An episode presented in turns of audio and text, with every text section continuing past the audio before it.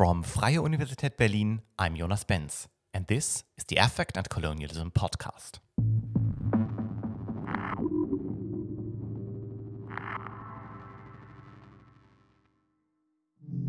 The hegemony of the bourgeoisie, its culture and its values, is a central feature of our colonial and capitalist present.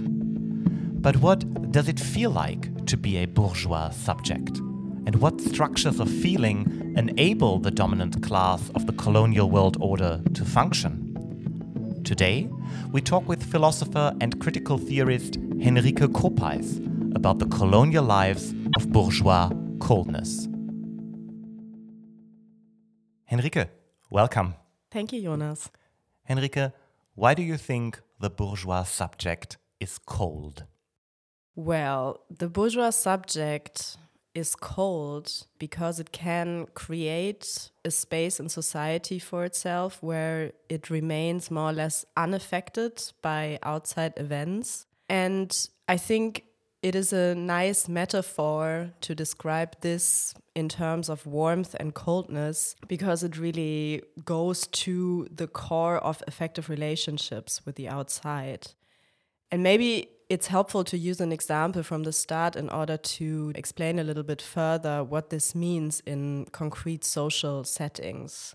So, if we look at the situation in the Mediterranean in the past couple of decades, we have witnessed and we have seen a lot of catastrophes happening there with refugees and in general migrants trying to cross the Mediterranean from the African continent in order to come to Europe. And there have been so many shipwrecks that at some point it felt like a very normal thing to hear on the news or a very normal situation that people just didn't question anymore as something that just happened. And I think even though there were articulations of empathy and of compassion towards the refugees who experienced these catastrophes and the many deaths that happened there, a bourgeois class has always been in, you know, a privileged kind of like cut off affective position that didn't force them to think about the structures that caused these catastrophes. Because it is important to notice that these are not tragic deaths that just happen and that nobody can do anything about, but these are murders and killings that are caused by the structures and by the policies of European migration politics and border policing. And I think that in this particular example, it becomes clear how an outside and an inside are being separated from one another, and how a posture, like a habitus of coldness towards the fates and the lives of others, is being facilitated by this kind of separation. Your example of the tragic deaths in the Mediterranean when people try to cross the ocean to come to Europe from Africa already points to the colonial makeup of our contemporary society. So you say the bourgeois subject in Europe has a posture of coldness towards what is happening there that seems to point to some intricate entanglement of the bourgeoisie and colonialism. How do you see this entanglement? I think we can tell the story of the entanglement in many different ways. And when we come back to this example that I just mentioned and explained, there's a political theorist, Ida Danewid, and she's talking about an umbilical cord between the current situation in the Mediterranean that we experience and the colonial past. And this umbilical cord is the racialized setup and the racialized violence, racial violence that is present there. And we can, of course, link this, and this has been done by many thinkers as well, such as Christina Sharpe, for example. We can link the situation in the Mediterranean to the transatlantic slave trade, which both evoke images of black people drowning in the water while white people are responsible for the structures and the logistics that cause these kinds of deaths. So there's also the link, you know, that becomes very obvious when we just look at the optics of it. But then, of course, there are institutional as well as intellectual links that we can explore in different ways. So, the institutional link I think that is most interesting is the politics of the European Union as one that always is proud to, you know, pronounce and to push ideals of the European Enlightenment. So if you listen to Ursula von der Leyen talking about migration, talking about the ideals of the European Union, it's always about human rights, it's about inclusion and about possibility for anyone. But when we look at the concrete politics and the concrete material circumstances under which these possibilities are supposedly or supposed to be realized, uh, then we see a different image. And I think it is interesting in how far ideals of the philosophical enlightenment and of a humanistic vision of the world are very present for the EU and are also being used in order to create a certain image of European institutions while the material circumstances are not being granted in order to realize that. And this is, of course, something that we find in colonialism, in European colonialism as well, you know, that there's kind of like a parallel movement of developing certain intellectual ideas of how everyone is equal, etc., etc. But the realization of these ideas is built on racial difference. And I think it's important to keep that in mind when we look at political conflicts and political catastrophes of the present. When you tell it like this, it sounds as if this coldness as an affective posture is something that the Western bourgeoisie, as the dominant class in global capitalist society, that this coldness is a kind of way for this dominant class to function as the leaders of this global capitalist world by somehow insulating themselves also personally against the violence on which this system is based. Does it work like this?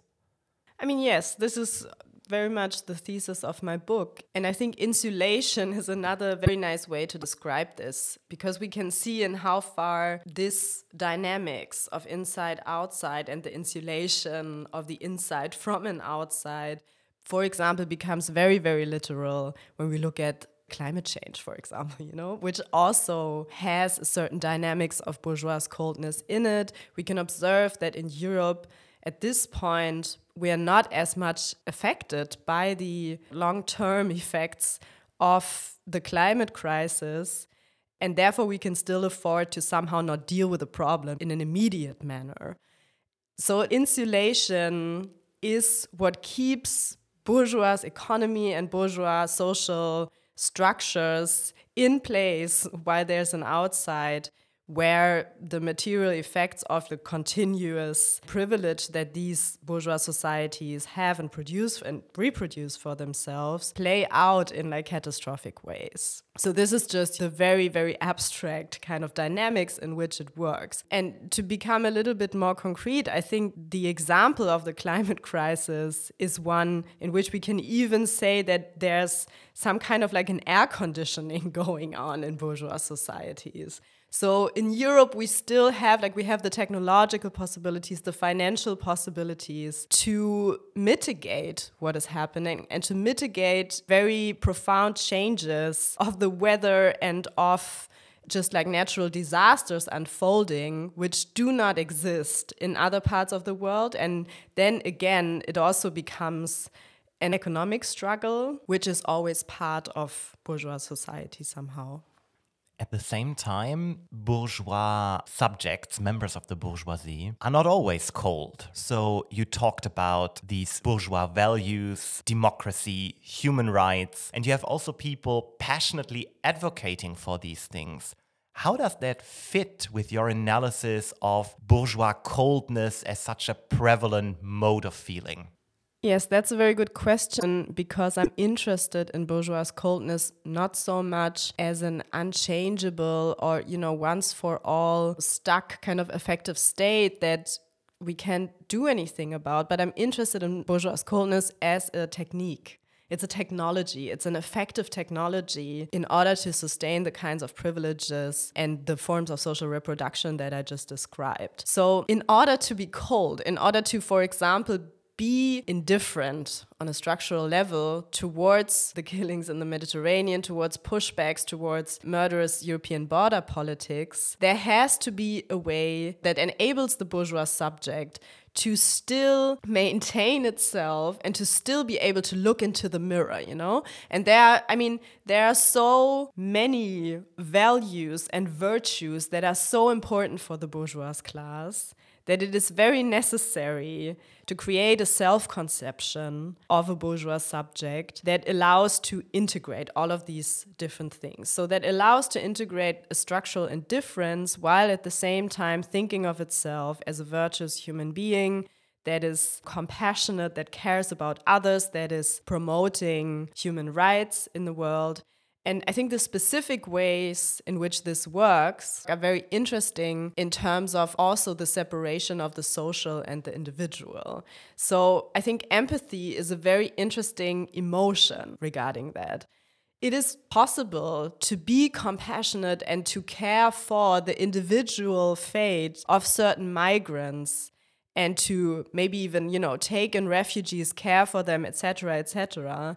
But often what goes along with them is the expectation for them, you know, to integrate, to accept German values, to accept what is being called German Leitkultur, and to adapt to what is expected from them. So in this kind of dynamics, we see that at the end of the day, it's really about the maintenance of this kind of like set of values and the position, the superior position of the bourgeois individual within this set, and not so much about, you know, a universal idea of just material subsistence and the ability for people to live their lives as they wish. And I think this creates, of course, a tension and a contradiction.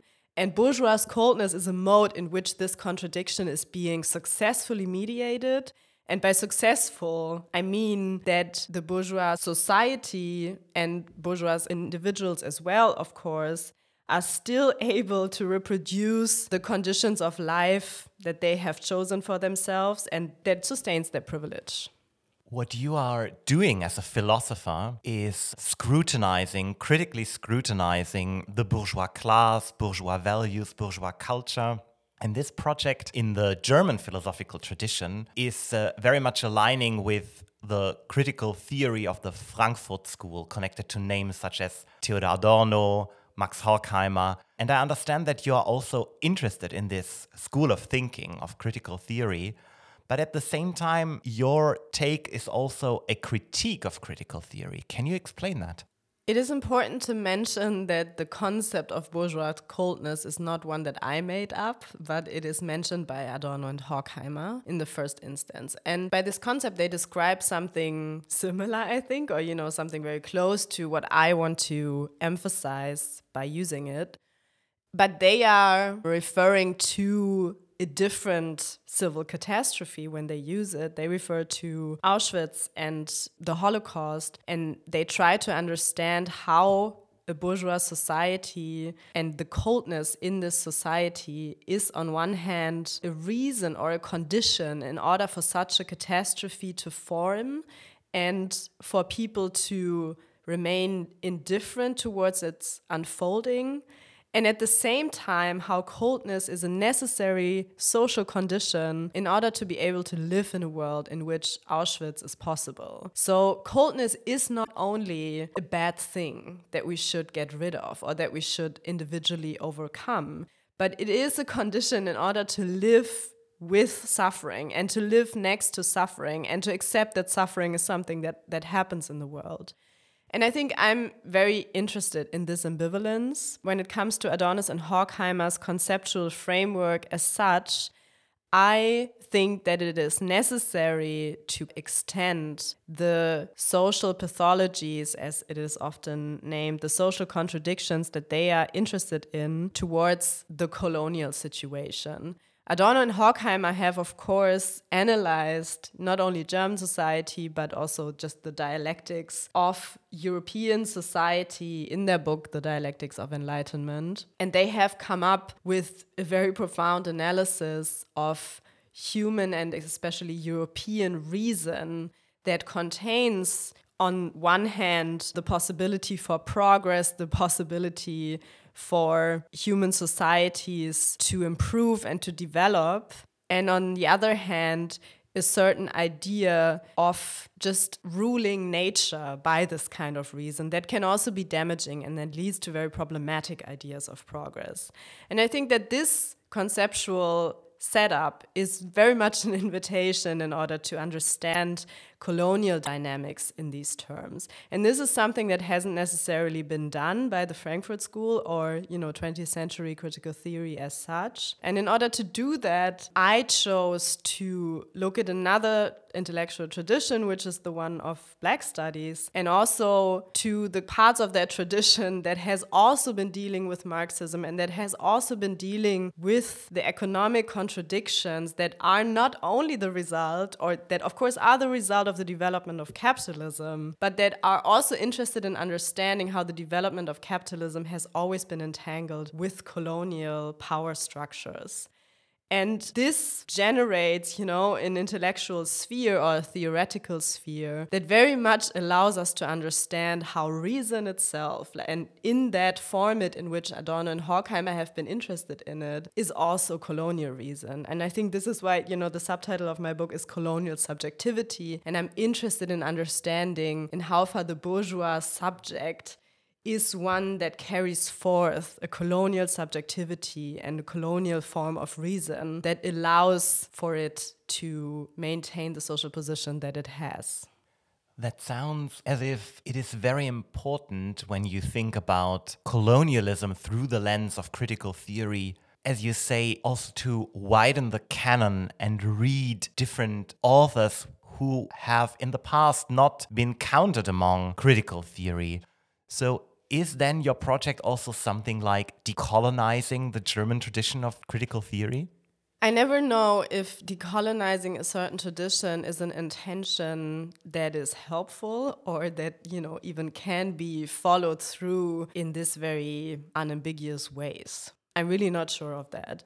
But I think that the tools of Frankfurt School critical theory are maybe just not enough in order to understand the kinds of suffering, the kinds of pain, the kinds of catastrophes and deaths that are unfolding in the world and that are also unfolding in a changing world. And by changing, I mean changing through climate change, changing through certain economic structures, changing through the dynamics and the development of capitalism. It's not enough to think about the dialectics of enlightenment in the ways in which Adorno and Horkheimer have done it. And I'm not interested in widening the canon for purposes of inclusion alone or like diversity alone. I'm interested in understanding racism and understanding how racism and colonialism and capitalism have always been entangled in order to build the world that we live in. So I think that it is very important when we think about projects such as extending the canon or looking at, you know, other traditions of thought in these ways that we try to do it in order to become able to look at the material circumstances that we're surrounded by in different ways, you know? Like we always have to come from the concrete relationships, the economic relationships and the affective relationships that we want to understand. So I think of course it is is about widening or extending the canon, but we have to do it. I don't think there's any other option than that. In your telling, bourgeois coldness has an important function in keeping the capitalist and colonial world order going. But what is the way forward? It sounds as if just getting a little bit warmer is not the solution. What would you propose?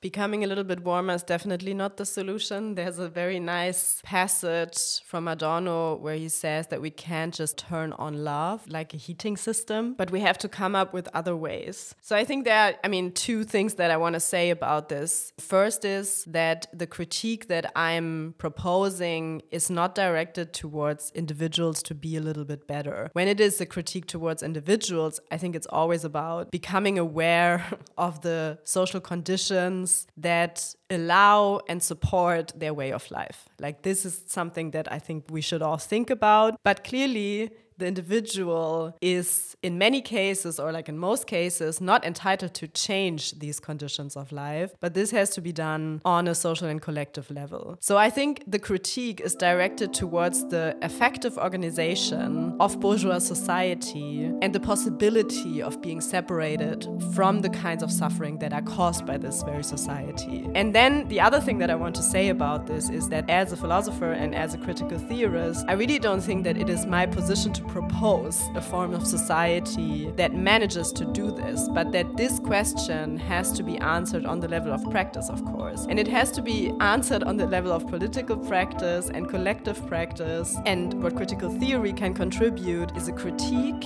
and a very profound critique of the things that cannot stay as they are if we want to change this, if we want this to be better than it is and also just be okay. Henrike, Thank you very much. Thank you, Jonas.